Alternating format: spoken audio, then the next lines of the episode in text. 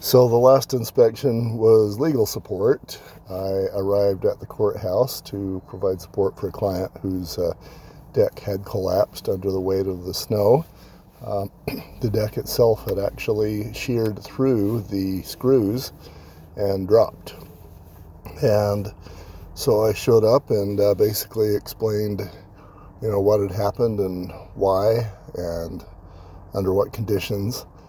And, you know, that was an engineering approach. Basically, my thing is to identify, you know, what the problem is, why it happened, and what to do about it.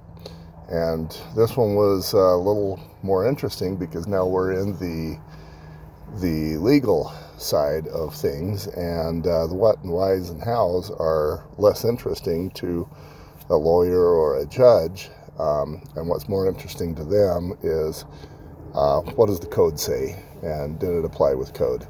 So um, that was that was interesting to me, but um, we learned, and we um, we're, we're prepared for the next time to uh, to go after this.